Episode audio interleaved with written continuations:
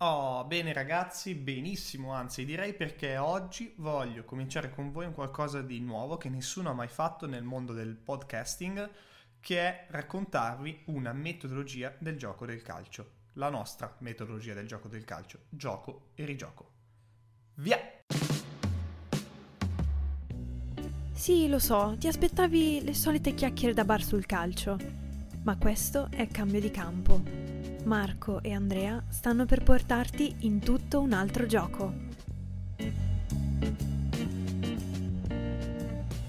Qualcosa di incredibile, cioè questo me lo direte voi perché poi siete voi che dovete portare le cose sul campo, ma voglio fare qualcosa, tentare qualcosa con voi che è totalmente nuovo, come vi ho detto in questa introduzione voglio portare da voi nelle vostre case, nelle vostre orecchie, la metodologia di cambio di campo, gioco e rigioco.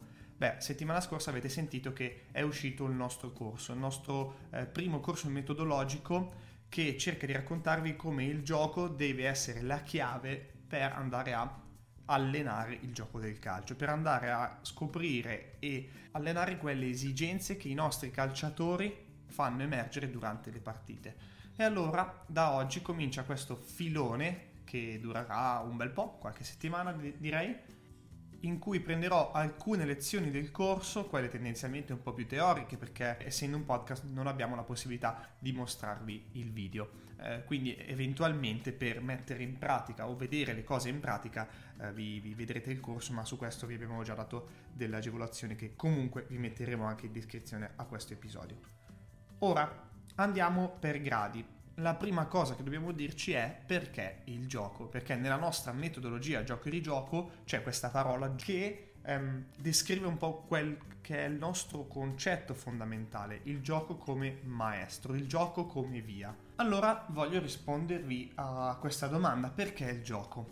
Ma per rispondere a questa domanda dobbiamo definire cos'è il calcio. Ora tanti di voi diranno sì, ma adesso questi vogliono insegnarci cos'è il calcio. Assolutamente no, sapete tutti cos'è il calcio, ognuno ehm, lo vede un po' in maniera diversa e forse è, è, la cosa straordinaria di questo meraviglioso sport in cui ognuno ci vede eh, un errore dove c'è invece una soluzione positiva da parte dell'avversario dove c'è un qualcosa fatto bene, dove qualcun altro vede qualcosa fatto male. Insomma, eh, siamo in una complessità straordinaria, che è questo meraviglioso sport, e in questa complessità straordinaria però noi vogliamo cercare di definire una sorta di... Eh, terminologia univoca per cercare di capire cos'è. Allora siamo partiti dall'alto, siamo partiti a definire il calcio come un gioco, uno sport che ha un insieme di relazioni, di interconnessioni che definisce un sistema complesso.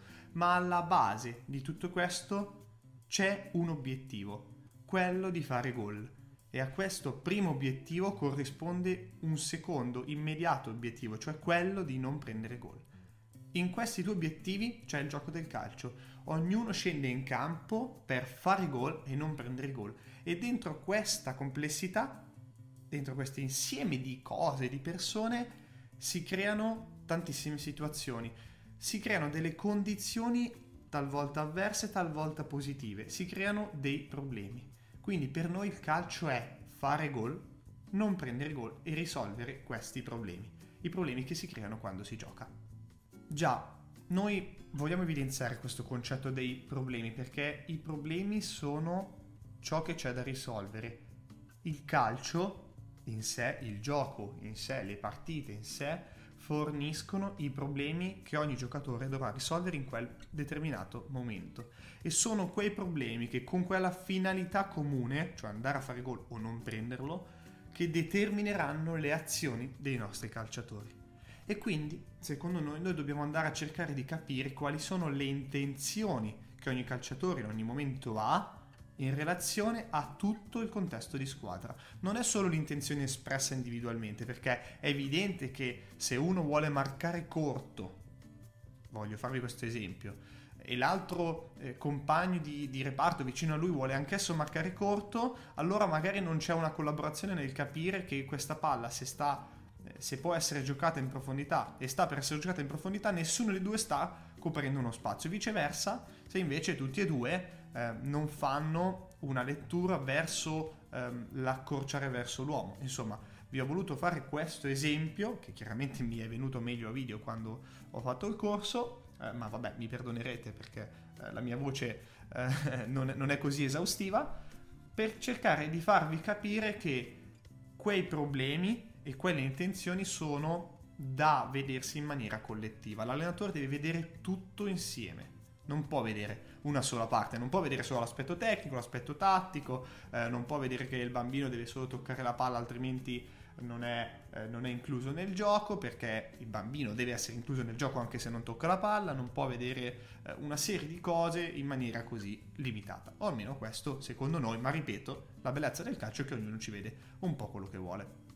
Eppure noi lo affermiamo da tempo che per noi questa complessità e questi problemi si verificano perché le parti non sono scindibili. Le componenti non sono scindibili e quindi quelle che noi per anni abbiamo visto come tecnica, tattica, eh, componente fisica, psicologica, componente mentale e chi più ne ha più ne metta, beh, per noi sono tutte insieme. Non esiste mai la possibilità di allenare una delle componenti in maniera asettica. Non esiste, a meno di dover stimolare alcune di queste pseudocomponenti ma estratte dal gioco perché si creano delle necessità. Allora vi faccio questo esempio. Mm, con i bambini che, che sto allenando in un calcio a 7 si verifica una condizione, un bambino nel cercare di leggere eh, quello che sta facendo la squadra in fase di possesso, si trova in possesso del pallone, quindi con la palla tra i piedi, e vuole effettuare un passaggio molto forte, un'imbucata molto forte, da una ipotetica zona 1 all'ipotetica zona 3, quindi con una profondità di circa eh, 40 metri. E questo bambino ha una difficoltà dal punto di vista tecnico, me la palesa, quindi lui mi fa vedere, io gli chiedo proprio di eh, se vede una cosa di farla, che non riesce a fare il passaggio abbastanza forte, allora si va ad allenare con lui in quella situazione che il gioco ha fatto emergere la condizione tecnica, la componente tecnica. Ok, gli si va a spiegare in quel preciso momento come fare un determinato passaggio, ma è il gioco che me lo ha suggerito, non sono io che ho strutturato l'allenamento in base a un allenamento analitico, tecnico, piuttosto che eh, tattico, se il problema che io avrei voluto allenare, ipoteticamente, eh, fosse stato tattico. Tattico. Eh, mo, me, scusate, mi è venuta in mente questa cosa, no? Ma, ma, ma che cosa vuol dire poi tattico o tattica? Perché noi pensiamo che l'allenatore fa tattica. E questo l'abbiamo sentito anche eh, e continuiamo a sentirlo in realtà per chi lo conosce dal nostro Adriano Catrigar che ormai lo dice, lo dice, da tempo, in un certo senso noi l'abbiamo rubato da lui, l'allenatore non fa tattica, perché l'etimologia della parola stessa ci suggerisce che questo non è vero. L'allenatore ha al massimo da un concetto strategico nel quale stare, un concetto strategico che definisce un'idea condivisa. E allora potremmo stare qui a parlare di principi e codifiche, ma di questo ne abbiamo parlato nel nostro corso, in altri episodi, quindi non ve lo metto, non, non ve ne parlo qui in questo episodio. Ma l'allenatore non fa tattica. L'allenatore al massimo appunto definisce un qualcosa di comune, la tattica invece è la scelta. La tattica è ciò che succede in campo, la tattica è ciò che succede in quel preciso momento in cui ho il problema e devo uscire da quel problema in qualche modo. E quindi faccio una scelta e quindi faccio una scelta tattica. Ok? Questo è come dire, un, un qualcosa a cui tengo molto perché poi se no ci si perde, tra virgolette, nella, nella terminologia. Torniamo un attimo indietro, ma perché il gioco? Anzi, arricchisco questa domanda, perché il gioco e non l'esercitazione? Perché il gioco e non gli esercizi? Perché il gioco e non il situazionale? Posso andare avanti all'infinito, eh, basta che scrivo su, su, un motore di ricerca esercitazioni o come si allena e trovo tutte le metodologie, le terminologie a cui, sapete, non, non, non crediamo molto a priori. Allora voglio rispondervi a questa domanda perché il gioco e non in generale delle esercitazioni. Ecco perché delle esercitazioni non hanno delle componenti che invece il gioco ha. Le esercitazioni hanno la possibilità di essere molto controllate, ok? Sono misurabili, hanno un inizio e una fine, quindi noi in quell'arco di, di tempo, di spazio, misuriamo che la cosa è stata fatta bene, è stata fatta male, quindi ci poniamo come da dei in quel momento, da coach, diciamo ok, no o sì, giusto o sbagliato. Invece queste cose dovrebbero essere fatte nel gioco, dovrebbero essere fatte nella continuità del gioco, dovrebbero essere fatte con l'errore, integrando il processo di apprendimento attraverso l'errore, perché il processo di apprendimento, macroscopicamente parlando, di prove ed errori, passa appunto per commettere degli errori. Io commetto un errore e poi rettifico, vado da un'altra parte o faccio un'altra cosa, lo faccio con una velocità diversa, con uno spazio diverso e allora sì imparo. E tutto questo, tutti questi errori mi vengono suggeriti da quella complessità che crea un'imprevedibilità che è sintomatica del gioco del calcio. Cioè l'imprevedibilità non si può pensare di limitarla. E allora no, come si fa a come dire, creare delle condizioni in cui succede qualcosa tra un inizio e una fine? Come si fa a creare delle esercitazioni o anche delle, um, dei giochi situazionali, delle esercitazioni situazionali, non so uh, come chiamarle? Bisogna stare dentro in questa imprevedibilità, bisogna legare la continuità, ma pensate anche banalmente al concetto delle fasi di gioco.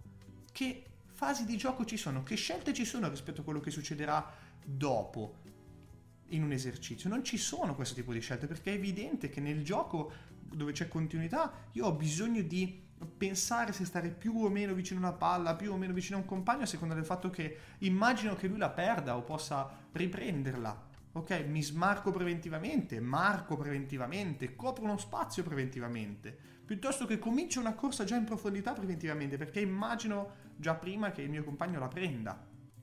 Questo è tutto dentro il concetto di continuità. E allora, per migliorare noi allenatori, dobbiamo assolutamente stare dentro questa complessità. Il gioco è un grandissimo strumento che allena gli allenatori e non possiamo fare altrimenti.